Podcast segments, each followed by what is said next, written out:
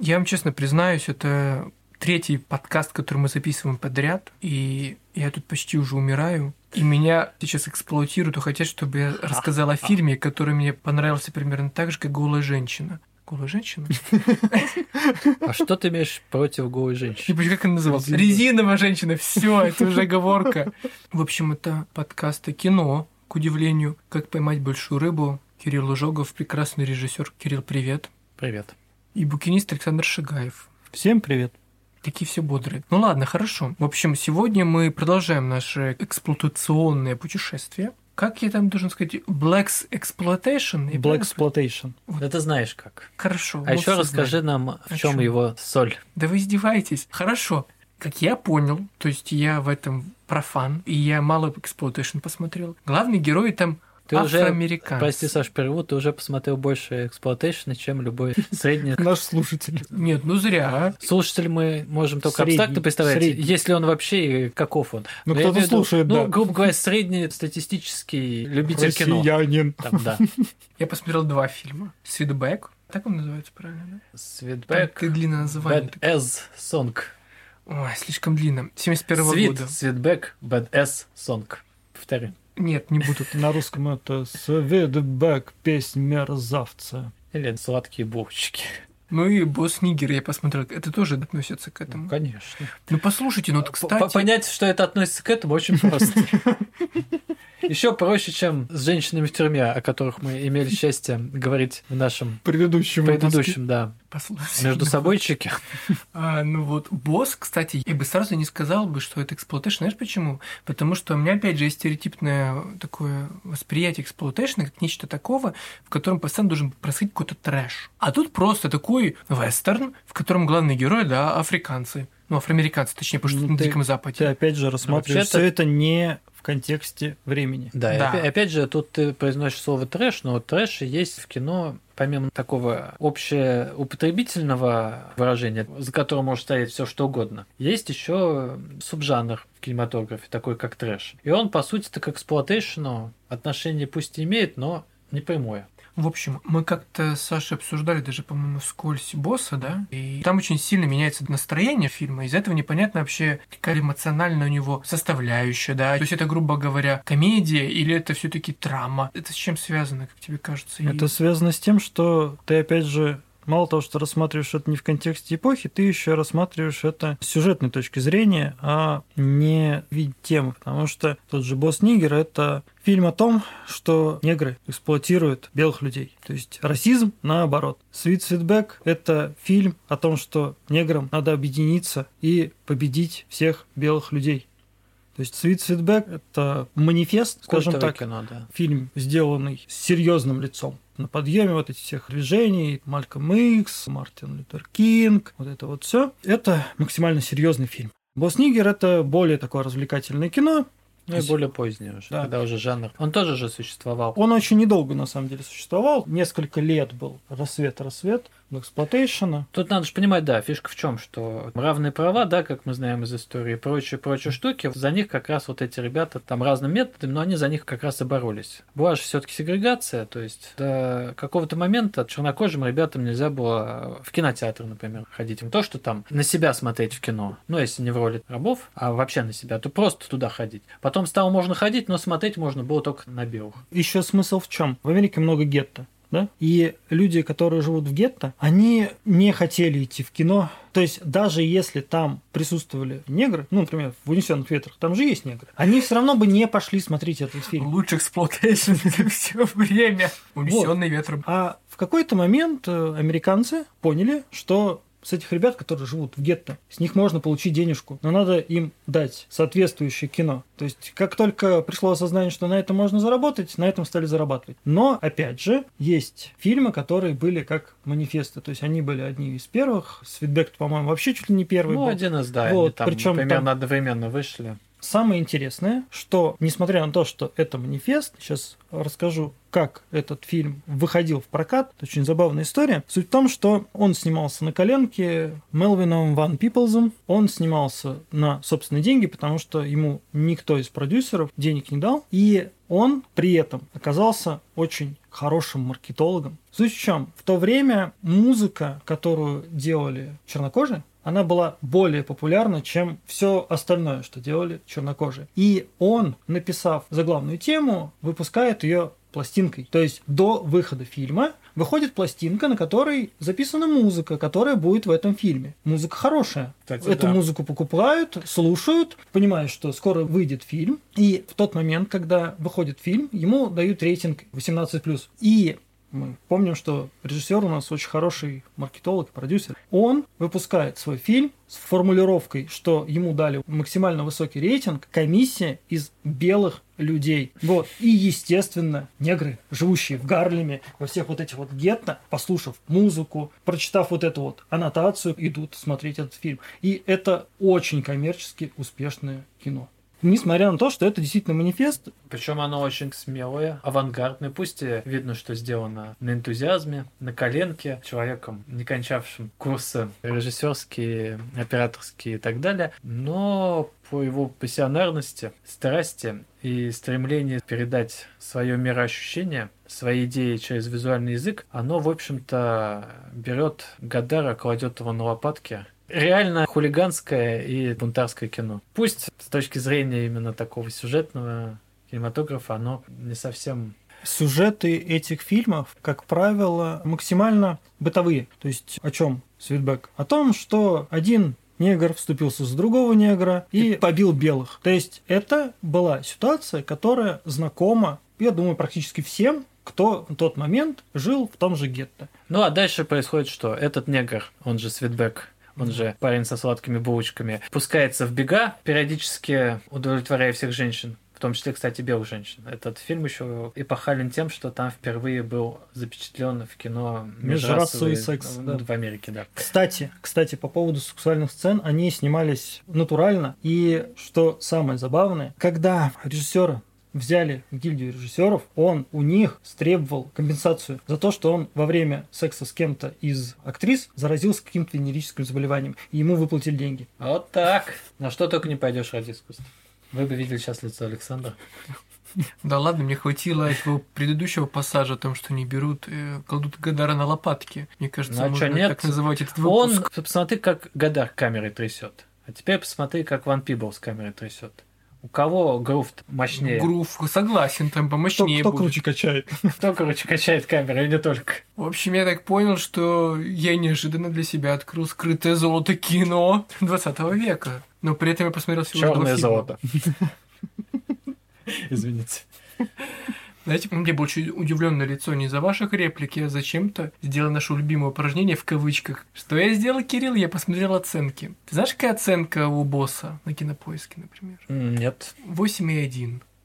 А я тебе объясню, почему у босса Нигера такая Сейчас, прости, а вот у Свитбека, да, 5,3, по-моему, ну, это... или 5,2. Золотая оценка любого exploitation а. Да, но... Пятерочка плюс-минус. Теперь слушаем Сашу, почему 8,1. Потому что Мэдисон. Он упоминал Понятно. про этот фильм, и, собственно, если ты зайдешь на рутрекер и будешь его качать, там будет куча комментов от людей, которые пришли от Мэдисона и скачали этот фильм, посмотрели. Понятно, откуда ноги растут. Так, нам нужно подкинуть срочно свитбека какому-нибудь популярному, как это звучит.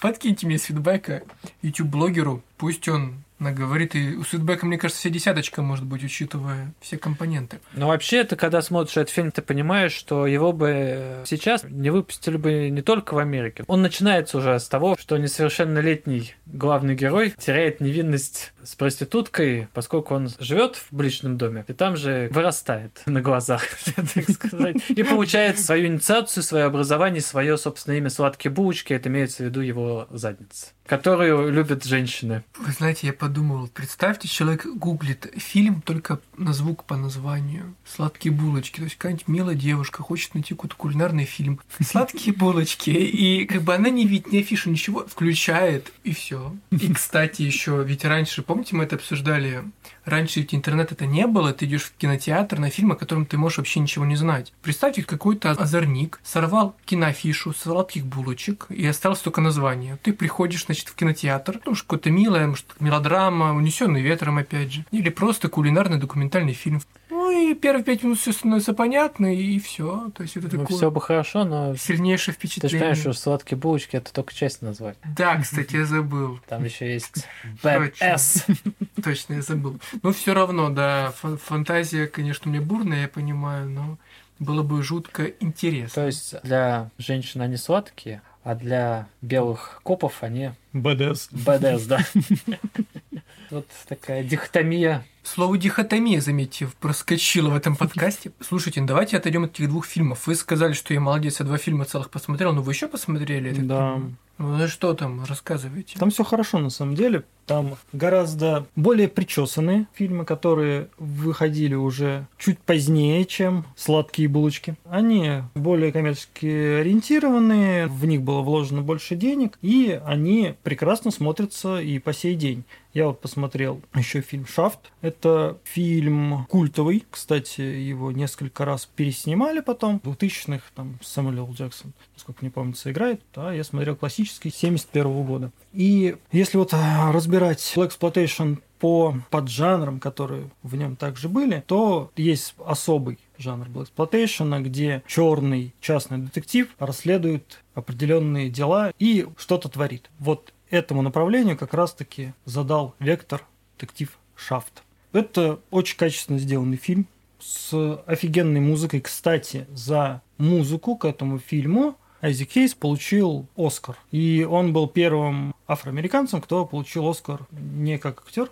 Вообще отличительной чертой всех эксплуатейшенов является музыка. Вам может не нравиться сюжет, вам может не нравиться тематика, но вам не может не понравиться музыка, потому что музыку для этих фильмов писали люди, которые были отцами соула, фанка, вот этого всего. Свитбеки, например, звучит композиция, одна из первых группы «Земля, ветер, огонь». На тот момент неизвестная никому, но по прошествии нескольких лет она становится невероятно известной. И эти фильмы действительно можно смотреть хотя бы ради саундтреков, потому что музыка там великолепная. Я еще посмотрел фильм «Хлопок прибывает в Гарлем». И я думаю, что все здесь собравшиеся и все практически наши слушатели смотрели какую-нибудь часть фильма «Плохие парни» с Уилл Смитом и Мартином Лоуренсом. Ну или Кажется, хотя бы знаешь. все. Не смотрел? Есть подозрение, что не все, так меня смотрите. Пойти срочно посыпать голову пеплом. Да нет, не обязательно. Но я смотрел много фильмов про чернокожих копов, которые были сняты в 80-е, собственно, Ну, в 90-е, в золотое время боевиков. Так вот, собственно, было. это 95-й год. Вот А, «Плохие парни». Возможно, я «Плохие смотрел, парни» — это один из самых кассовых фильмов, которые зарабатывали на том, что два копа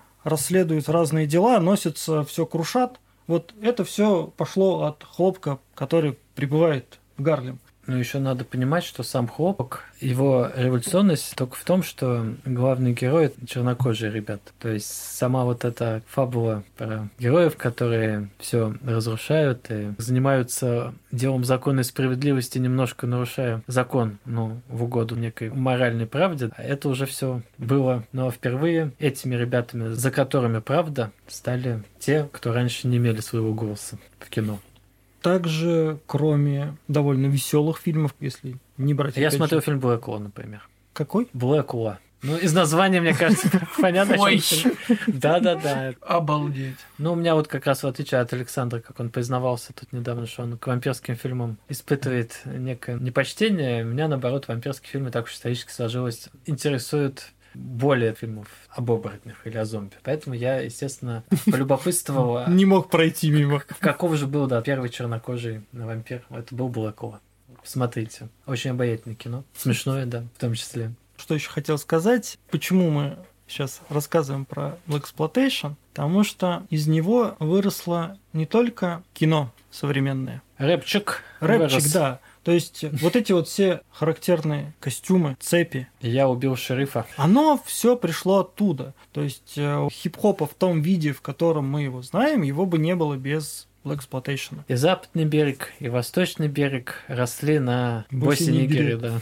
И, естественно, на сладких булочках, хлопке. А боялись они Блэкулу Так что, мои маленькие любители хип-хопа, Быстро пошли да. смотреть Свитбека.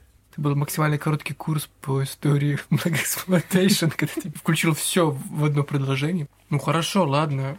Я не побегу. Кирилл, честно, прости. Не сегодня Да точно. ладно, в общем-то. А что, ты маленький любитель хип-хопа? Вот не поспоришь. Нет, кстати. Вы знаете, тут сложно как-то резюмировать, потому что, во-первых, тема такая, которая будем честны, провокационная из-за общественно-политической повестки. И тут как бы говорить серьезно не хочется, потому что как бы тут не о чем серьезно говорить с одной стороны. Ну с другой стороны, то есть нет, тут здесь серьезная тематика, то есть как бы почему это все произошло и почему жанр в принципе появился. А с другой стороны, как бы и смешно местами, но как-то все настолько переплелось. Устал здесь, честно, от этой всей истории. И вряд ли я посмотрю больше, чем два фильма. А вот, кстати, зря, потому что я бы тебе вот очень рекомендовал посмотреть того же Шафта. Да? Потому что это очень классный фильм. Ах. И Хлопок, в принципе, тоже классный фильм. Кстати, вот ты говорил про Блэкулу, да? А я вспомнил, простите, про Блейда. Простите, но мое детство, я помню то прекрасное... Ну вот, собственно говоря, Блейда бы... То же самое, Опять же, да. как мы, мы Блейд- любим говорить, Блейда как, бы не кого бы было. не было бы Да-да. без exploitation, вот Вот я к тому и веду. Мы вспоминали про современные фильмы, да, которые все еще тянутся, это все exploitation. Blade то же самое. Потому что в моем детстве, когда еще не было этого закона об авторском праве, как вы все знаете, все крутили вот с этим гнусавым переводом по телевидению, городскому у нас, по крайней мере. И я по телевизору впервые посмотрел Блейда вот с этим вот жутким переводом. И для меня, получается, это был первый такой осознанный exploitation. Собственно, Уэсли Снайпс круто махал там ногами, всех классно мочил. Непередаваемые детские впечатления. Я, Саша, тебя рискну поправить. Я думаю, что все-таки авторское право-то и закон был, просто его Ну, никто да. не особо Не соблюдал. не Да, соблюдал. ну суть там, что да, что тогда на тот момент На, телекомпании... на региональном телевидении тем Да, более. всем было все равно на эти все законы. И периодически происходили такие конфузы. То есть в официальном большом прокате его еще нет, а вот зато по домашнему...